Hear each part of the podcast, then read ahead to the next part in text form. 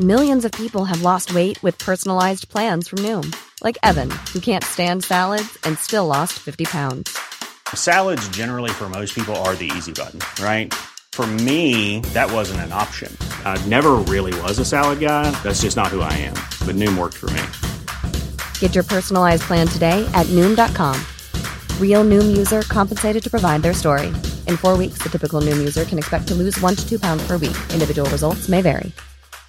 Hey, I'm Ryan Reynolds. Recently, I asked Mint Mobile's legal team if big wireless companies are allowed to raise prices due to inflation. They said yes. And then when I asked if raising prices technically violates those onerous two year contracts, they said, What the f are you talking about, you insane Hollywood ass? So to recap, we're cutting the price of Mint Unlimited from $30 a month to just $15 a month. Give it a try at mintmobile.com slash switch. $45 up front for three months plus taxes and fees. Promo rate for new customers for limited time. Unlimited more than 40 gigabytes per month. Slows. Full terms at mintmobile.com. صفحه 908 Hey, I'm Ryan Reynolds. Recently, I asked Mint Mobile's legal team if big wireless companies are allowed to raise prices due to inflation. They said yes. And then when I asked if raising prices technically violates those onerous two year contracts, they said, What the f are you talking about, you insane Hollywood ass? So to recap, we're cutting the price of Mint Unlimited from $30 a month to just $15 a month. Give it a try at mintmobile.com slash switch. $45 up front for three months plus taxes and fees. Promo rate for new customers for limited time. Unlimited more than 40 gigabytes per month. Slows. Full terms at mintmobile.com. Millions of people have lost weight with personalized plans from Noom, like Evan, who can't stand salads and still lost 50 pounds. Salads, generally, for most people, are the easy button, right? For me, that wasn't an option. I never really was a salad guy. That's just not who I am. But Noom worked for me. Get your personalized plan today at Noom.com. Real Noom user compensated to provide their story. In four weeks, the typical Noom user can expect to lose one to two pounds per week. Individual results may vary.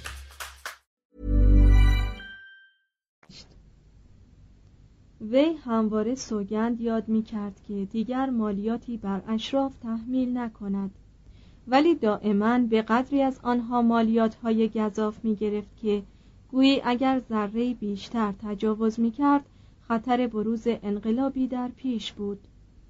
پاپ نیز احتیاج به پول داشت و با اجازه هنری از حوزه های روحانی انگلستان اشریه جمع می کرد تا کمکی به تأمین مخارج جنگ های خیش بر ضد فردریک دوم کرده باشد. خاطره تلخ این باجهای جابرانه بود که زمینه را برای اسیانهای ویکلیف و هنری هشتم مساعد کرد.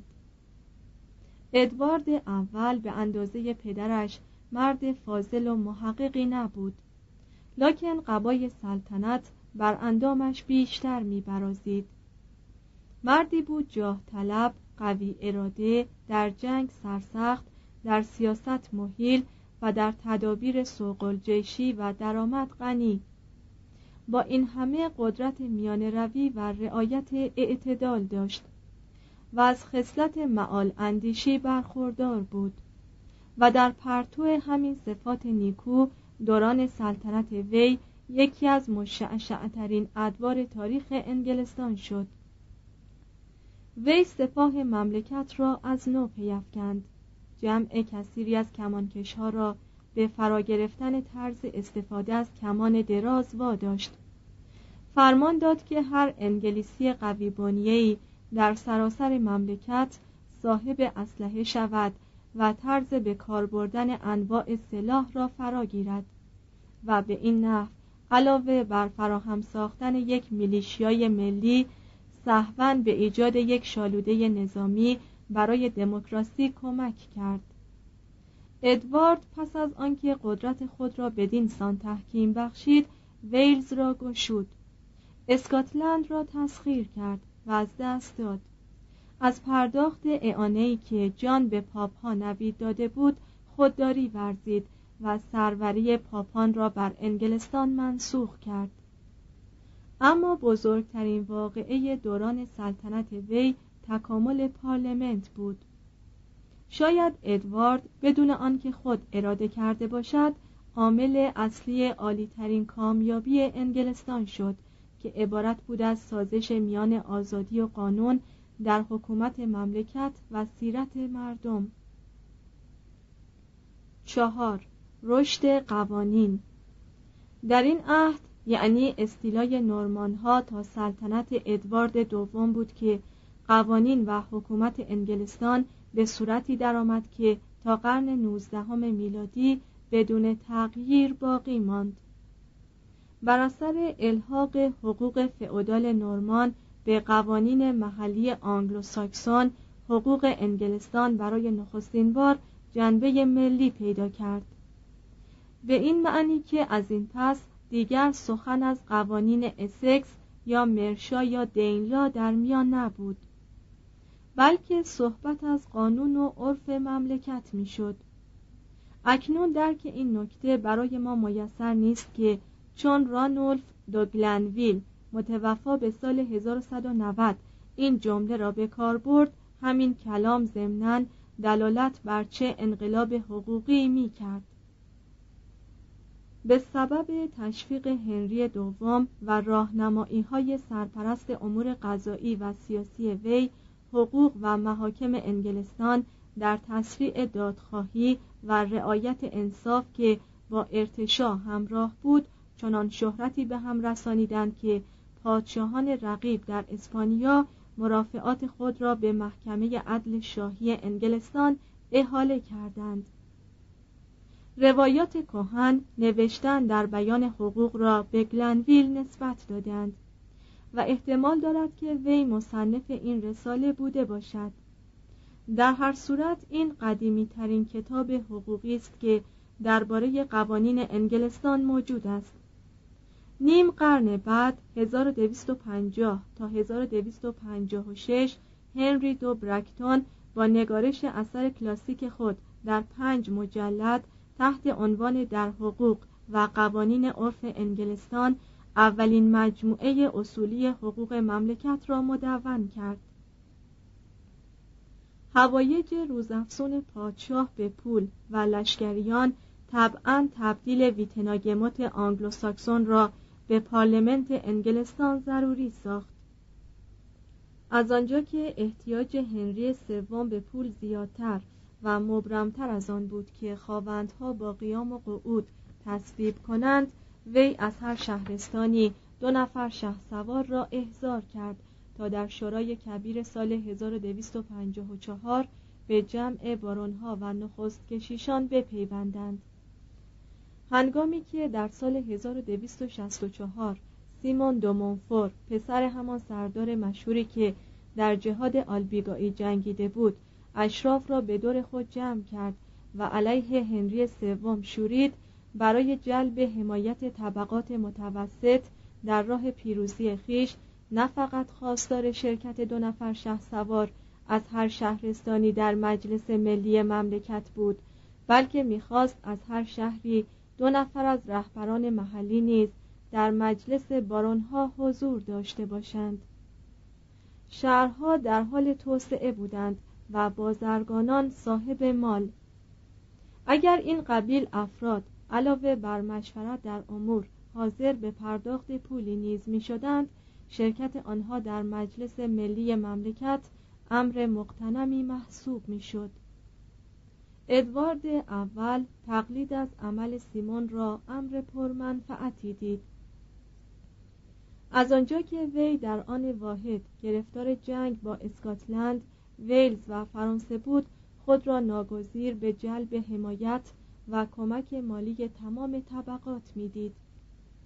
پادشاه در 1295 پارلمنت نمونه را که اولین پارلمنت کامل در تاریخ انگلستان است احضار کرد فرمان احضار وی حاکی بود که آنچه به حال عموم تأثیر دارد باید به تصویب همگان باشد و برای مقابله با مخاطرات عمومی باید اقداماتی اندیشیده شود که مورد توافق عموم باشد. به این نحو ادوارد از هر شهرک شهر بزرگ و شهرستان دو تن از شارمندان را دعوت کرد تا در شورای کبیر در وستمینستر اجلاس کنند.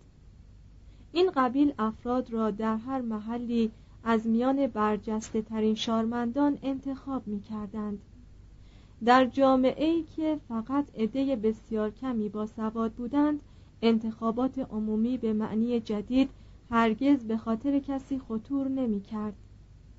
در پارلمنت نمونه اختیارات عوام با اختیارات اشراف برابر نبود هنوز پارلمنت سالیانه اجلاس نمی کرد و چون مرجع منحصر به فرد مقننه بود جلسات خود را به میل خود تشکیل می‌داد.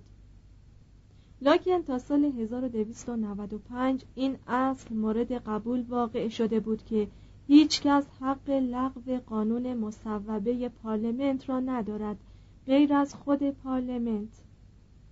دو سال بعد در 1297 نیز بر سر این امر موافقت حاصل آمد که هیچ مرجعی بدون دید پارلمنت حق برقراری مالیات را ندارد. اینها بذرهای ناچیزی بودند که به مرور زمان بدل به برومندترین درخت حکومت دموکراسی در تاریخ بشر شدند طبقه روحانی فقط با اکراه در این پارلمنت توسعه یافته شرکت جست روحانیان جدا از دیگران در مجلس می نشستند و جز در مجالس ایالتی خیش در هیچ موردی برای هزینه دولتی رأی نمی‌دادند. محاکم کلیسایی همچنان با تمام مرافعات مربوط به قانون شرع و اکثر مرافعاتی که در آنها یکی از طرفین از روحانیان بود رسیدگی می کردند. کشیشانی که متهم به ارتکاب خلاف و جنه بودند امکان داشت در دادگاه های ملکی محاکمه شوند لکن محکومیت به جرایم را به استثنای آنهایی که مرتکب خیانت به مصالح عالیه مملکت بودند به علت امتیاز ویژه روحانیان به یک دادگاه کلیسایی تحویل می‌دادند و فقط آن دادگاه حق مجازات ایشان را داشت. به علاوه در دادگاه های ملکی اکثر قضات را افراد طبقه روحانی تشکیل می‌دادند. زیرا تحصیل علم حقوق بیشتر اختصاص به روحانیان داشت. در دوران زمامداری ادوارد اول جنبه غیر روحانی دادگاه های ملکی افزونتر شد. هنگامی که روحانیان در پارلمنت از رأی دادن درباره هزینه های دولتی خودداری ورزیدند ادوارد اول به دلیل آنکه می گفت هر کس از جانب حکومت حراست شود باید بارهای حکومت را بر دوش گیرد به محاکم خیش دستور داد که از رسیدگی به هر دعوایی که در آن شخص مدعی یک نفر روحانی باشد خودداری ورزند. و برعکس به هر دعوایی که مدعیان علیه آن یکی از روحانیان باشد رسیدگی کنند. به علاوه ادوارد در مقام تلافی شورای سال 1279 را به تصویب قانون موقوفات واداشت که به موجب آن واگذاری عراضی به تشکیلات مذهبی موکول به جلب موافقت پادشاه می‌شد. علیرغم این تفکیک در صلاحیت قضایی قوانین انگلستان در دوران زمامداری ویلیام اول هنری دوم جان و ادوارد اول سریعا رو به تکامل نهاد این قوانین کاملا جنبه فعودالی داشتند و نسبت به طبقه صرف سخت اچهاف روا می داشتند. آزادمردان برای ارتکاب جرایم نسبت به ها معمولا جریمه می شدند. قانون برای زنان حق مالکیت ارث بردن هبه اموال بستن عقود مدعی و مدعیان علیه شدن را قایل بود. و زن را مستحق یک سوم اموال غیرمنقول شوهر به عنوان مهریه می‌دانست لکن کلیه اموال منقولی که زن هنگام ازدواج به خانه شوهر می برد یا در دوران زندگی زناشویی کسب می کرد تعلق به شوهر داشت از لحاظ حقوقی تمام عراضی مملکت متعلق به شخص پادشاه بود و هر کس مالک زمین بود واسال شهریار محسوب می‌شد. قاعدتا تمامی ملک یک نفر باران فئودال به پسر ارشد وی واگذار می‌شد تا نه فقط ملک یک پارچه و دست نخورده باقی بماند بلکه مسئولیت واسال از لحاظ پرداخت باجها و ادای خدمت لشکری در مقابل سرور فئودال وی تقسیم نشود. در بین کشاورزان آزاد چنین قاعده‌ای برای حصر و واگذاری کلیه دارایی به پسر ارشد معمول نبود. در قانون ای که تا این حد پیرو اصول و مبادی فئودالی بود قانون عقود به صورت ناقصی برجا ماند. فرمان عالی مقادیر در سال 1197 اوزان مقادیر و مسکوکات را طبق اصولی طبقه بندی کرد و آنها را مشمول قواعد معینی ساخت. و مقرر داشت که عمال حکومت در اجرای آنها ناظر باشند. تصویب قوانینی روشنگرانه برای معاملات بازرگانی در انگلستان با قانون سوداگران 1283 و منشور سوداگران 1303 آغاز شد که دو امر دیگر از کامیابی های دوران سلطنت خلاقه ادوارد اول می باشد آین دادرسی حقوقی به تدریج رو به تکامل گذاشت. برای زمانت اجرای قوانین هر منطقه یک اساس داشت. هر بارو یک کلانتر و هر شهرستانی یک فرماندار یا داروغه. کلیه افراد موظف بودند به مجردی که نقض قانونی را مشاهده کنند جار و جنجالی به راه اندازند و برای بازداشت متخلف به سایرین بپیوندند. قانون اجازه می‌داد که متهمی را به قید زمانت آزاد کنند. برای قوانین انگلستان افتخار عظیمی است که شکنجه را در مورد بازجویی مزنونین یا شهود جایز ندانست. هنگامی که ادوارد دوم به اصرار پادشاه فرانسه فیلیپ چهارم شه سواران معبد را در انگلستان دستگیر کرد نتوانست هیچ گونه دلیلی برای اثبات محکومیت آنها به دست آورد. از این رو پاپ کلمنس پنجم بیشک بر اثر فشار فیلیپ خطاب به ادوارد چنین نوشت. شنیده ایم که شما شکنجه را از آن لحاظ که متناقض با قوانین کشوری است منع می کنید لکن هیچ قانون مملکتی نمی‌تواند افضل بر قانون شریعت یعنی قانون ما باشد. بنابراین به شما امر می دهم که فورا آن افراد را شکنجه دهید. ادوارد تسلیم شد لکن در شیوه دادرسی قضایی انگلستان تا دوران سلطنت ملکه ماری تودور معروف به بلادی یا خونخوار 1553 تا 1558 دیگر از شکنجه استفاده نشد. نورمان ها سیستم قدیمی معروف به بازپرسی از طرف هیئت منصفه که مرکب از چند تن از شارمندان سوگند خورده محلی برای کشف حقایق بود را وارد در امور مالی و قضایی هر ناحیه کردند. فرمان عالی کلرندون حدود 1166 از این سابقه هیئت منصفه استفاده کرد و مقرر داشت که اصحاب دعاوی می توانند به جای توسل به داوری از طریق جنگ تن به تن مسائل مورد اختلاف را در حضور دادگاهی متشکل از چهار تن از شه سواران که از طرف فرماندار یا داروغه معین می شدند به هیئت منصفه احاله کنند. مرکب از دوازده تن از شه سواران که برگزیده مردمان محل بودند. معمولا اجتماع چنین نفراتی محکمه عالی یا دادگاه جنایی را تشکیل می‌داد در محکمه بدایت یا خلاف که کارش رسیدگی به مرافعات عادی و خلاف بود خود داروغه دوازده تن آزاد مرد را از میان مردم محل برای تشکیل هیئت منصفه انتخاب می کرد. مردان گاه و بیگاه از خدمت در هیئت منصفه احتراز می جستند و هیچ به خاطرشان خطور نمی کرد که اصول تشکیل هیئت منصفه یکی از مبانی حکومت عامه یا دموکراسی خواهد شد تا پایان قرن سیزدهم تقریبا همه جا در انگلستان طرح مرافعات با حضور هیئت منصفه جانشین روش های کهنسال حقوق اقوام بربری شده بود 5. منظره جامعه انگلستان در 1300 انگلستان 90 درصد کشوری روستایی بود.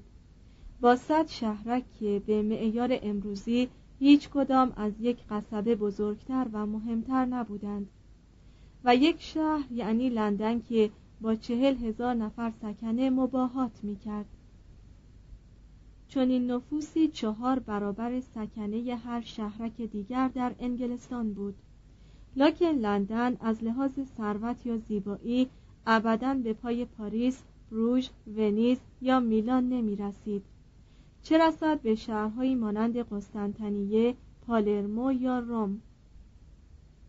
خانه ها با سقف های سگوش دو یا سه اشکوبه از چوب که اغلب طبقه فوقانی آنها برآمده تر از طبقه زیرین بود نظامات شهری اجازه نمی‌داد که زباله و کسافات آشپزخانه خوابگاه یا گرمابه را از پنجره ها بیرون بریزند اما مستعجران طبقات فوقانی اغلب از این وسیله راحت استفاده می کردند. اکثر فاضلاب خانه ها به جریان آب بارانی که در کوچه ها و خیابان ها کنار پیاده روها سرازیر می شد می پیوست. خالی کردن مدفوعات در این نهر کنار معابر ممنوع لکن ریختن بل در آن مجاز بود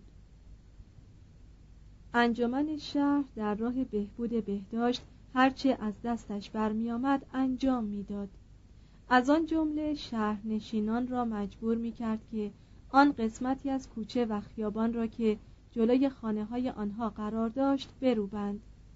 در صورت قصور در انجام چنین تکلیفی افراد را جریمه می کرد و سپورانی را اجیر می کرد تا زباله و کسافات را جمع و به قایقهای مخصوص خاکرو بکشی در روی رود تمز منتقل کنند. بسیاری از مردم شهرنشین اسب گله خوک و تویور خانگی نگاه می داشتند اما این امر آنقدرها اشکالی نداشت زیرا زمین باز فراوان بود و تقریبا هر خانه یک باغچه داشت.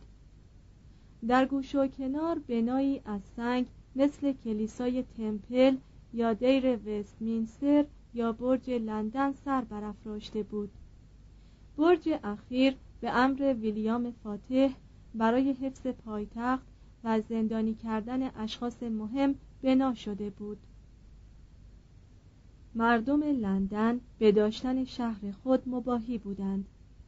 فراسوار وقایع نگار در این باره نوشت این جماعت از تمامی مردم سایر نواحی انگلستان متنفس ترند زیرا از لحاظ عده و قدرت برتری دارند و عقیده روحان انگلیسی تامس والزینگم آن بود که تقریبا حریسترین ستیزجوترین و خودخواهترین مردم مملکتند که به رسوم باستانی و به خدا اعتقاد ندارند. در خلال این قرون بود که از تلفیق تیره های نورمان، آنگلوساکسون، دانمارکی و سلتی و از اختلاط زبان و عادات همگی آنها اخلاق و زبان و ملت انگلستان به وجود آمد. همین که نورماندی از انگلستان جدا شد خانواده های نورمان انگلیسی نورماندی را فراموش و به وطن جدید خیش دلبستگی پیدا کردند. خصایص رازورانه و شاعرانه قوم سلت به ویژه در طبقات پایینتر به جا ماند. لکن بر اثر نیرومندی و دنیا دوستی نژاد نورمان تعدیل یافت. در میان تضاد بین ملل و طبقات و فشارهای قحطی و وبا هنوز بومی بریتانیایی به ایجاد محیطی که هنری آف هنتینگدن 1084 علامت سوال تا 1155 آن را انگلیس سرخوش مینامید قادر بود. ملتی لبریز از نیروی سرشار شوخیهای خشن بازیهای پرصدا رفیق دوست و دلباخته پایکوبی و نقم سرایی و نوشیدن آب جو. از آن نسل ها و صلب غیور بود که شهوت پرستی فوقلاده زائران قصه های چاسر و گذافگویی های پردبدبه سلحشوران گردن و محذب عهد الیزابت به منصه ظهور رسید 9.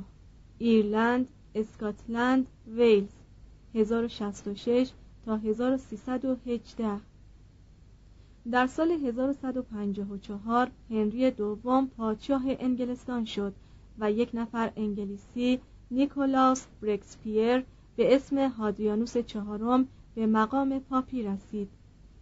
یک سال بعد هنری جان آف سالزبری را با پیغام زیرکانه به نمایندگی پیش پاپ به روم فرستاد. هنری می گفت که ایرلند کشوری است دچار هرج و مرج سیاسی زوال ادبی انحطاط اخلاقی و استقلال و فساد مذهبی. و تحت این شرایط از پاپ اجازه می‌خواست تا آن جزیره مستقل رأی را تصاحب نظم اجتماعی را در آنجا مستقر و مردم را مطیع پاپ کند. اگر سخن جیرالدوس کمبرنسیس مناط اعتبار باشد پاپ با این پیشنهاد موافقت و با صدور توقیعی ایرلند را به هنری واگذار کرد. به شرطی که دوباره حکومت صحیحی در آنجا بر سر کار آورد. موجبات تشریک مساعی بهتری را میان کشیشان ایرلندی و روم فراهم سازد و مقرر دارد که هر خانواری در ایرلند همه ساله موظف به پرداخت یک پنس به حوزه روحانی روم باشد. هنری در آن موقع سرگرمتر از آن بود که از این تصویب رسمی پاپ استفاده کند. با این حال آنچه را پاپ پیشنهاد کرده بود پذیرفت.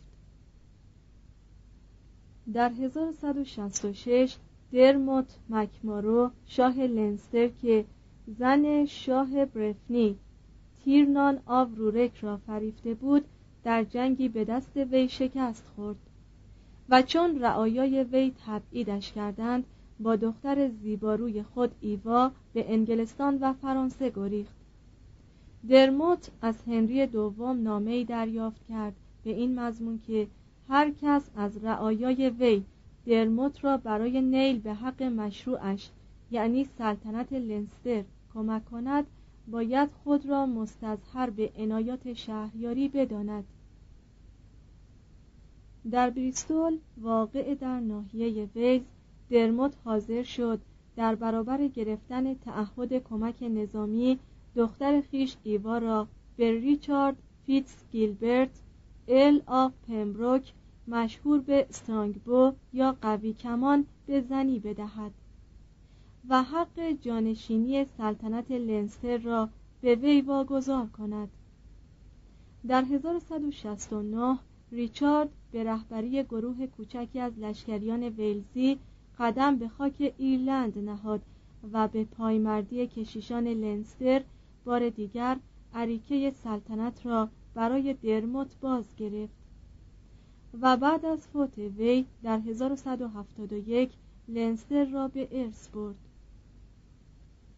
روری اُکانر که در آن هنگام شاه والای ایرلند بود با سپاهی علیه مهاجمان ویلزی به حرکت درآمد. و آنها را در دوبلن محاصره کرد. لشکریان محصور ویلز با شجاعت تمام صفوف دشمن را در هم شکستند و سپاهیان ایرلندی که نه در فنون جنگ مهارت و نه ساز و برگ کافی داشتند پا به فرار نهادند. در این هنگام چون هنری دوم قوی کمان را احضار کرده بود ریچارد به ویلز ره سپار شد. شاه را ملاقات و موافقت کرد که دوبلن و سایر بنادر ایرلند را به هنری واگذارد و بقیه خاک لنستر را به عنوان تویول شاه انگلستان نگاه دارد. هنری با چهار هزار تن سپاهی در نزدیکی واترفورد به خشکی پیاده شد. 1171 حمایت طبقه روحانیان ایرلند را جلب نمود و تمامی ایرلند غیر از کانات و آلستر با وی بیعت کردند. به این نحو استیلای جماعتی از قوم ویلز بدون هیچ خونریزی مبدل به غلبه نورمان و انگلستان بر خاک ایرلند شد. یک سینود متشکل از نخست کشیشان ایرلندی پیروی کامل خیش را از شخص پاپ اعلام داشت و حکم کرد که از آن پس آداب و مراسم نیایش در کلیسای ایرلند باید با تشریفات و مراسم انگلستان و روم مطابق باشد. به اکثر سلاطین ایرلند اجازه داده شد که به شرط تعهدات فئودالی و دادن خراج سالیانه به شاه انگلستان تاج و تخت خیش را نگاه دارند. هنری قصد خود را با مهارت و صرفه‌جویی به انجام رسانیده بود.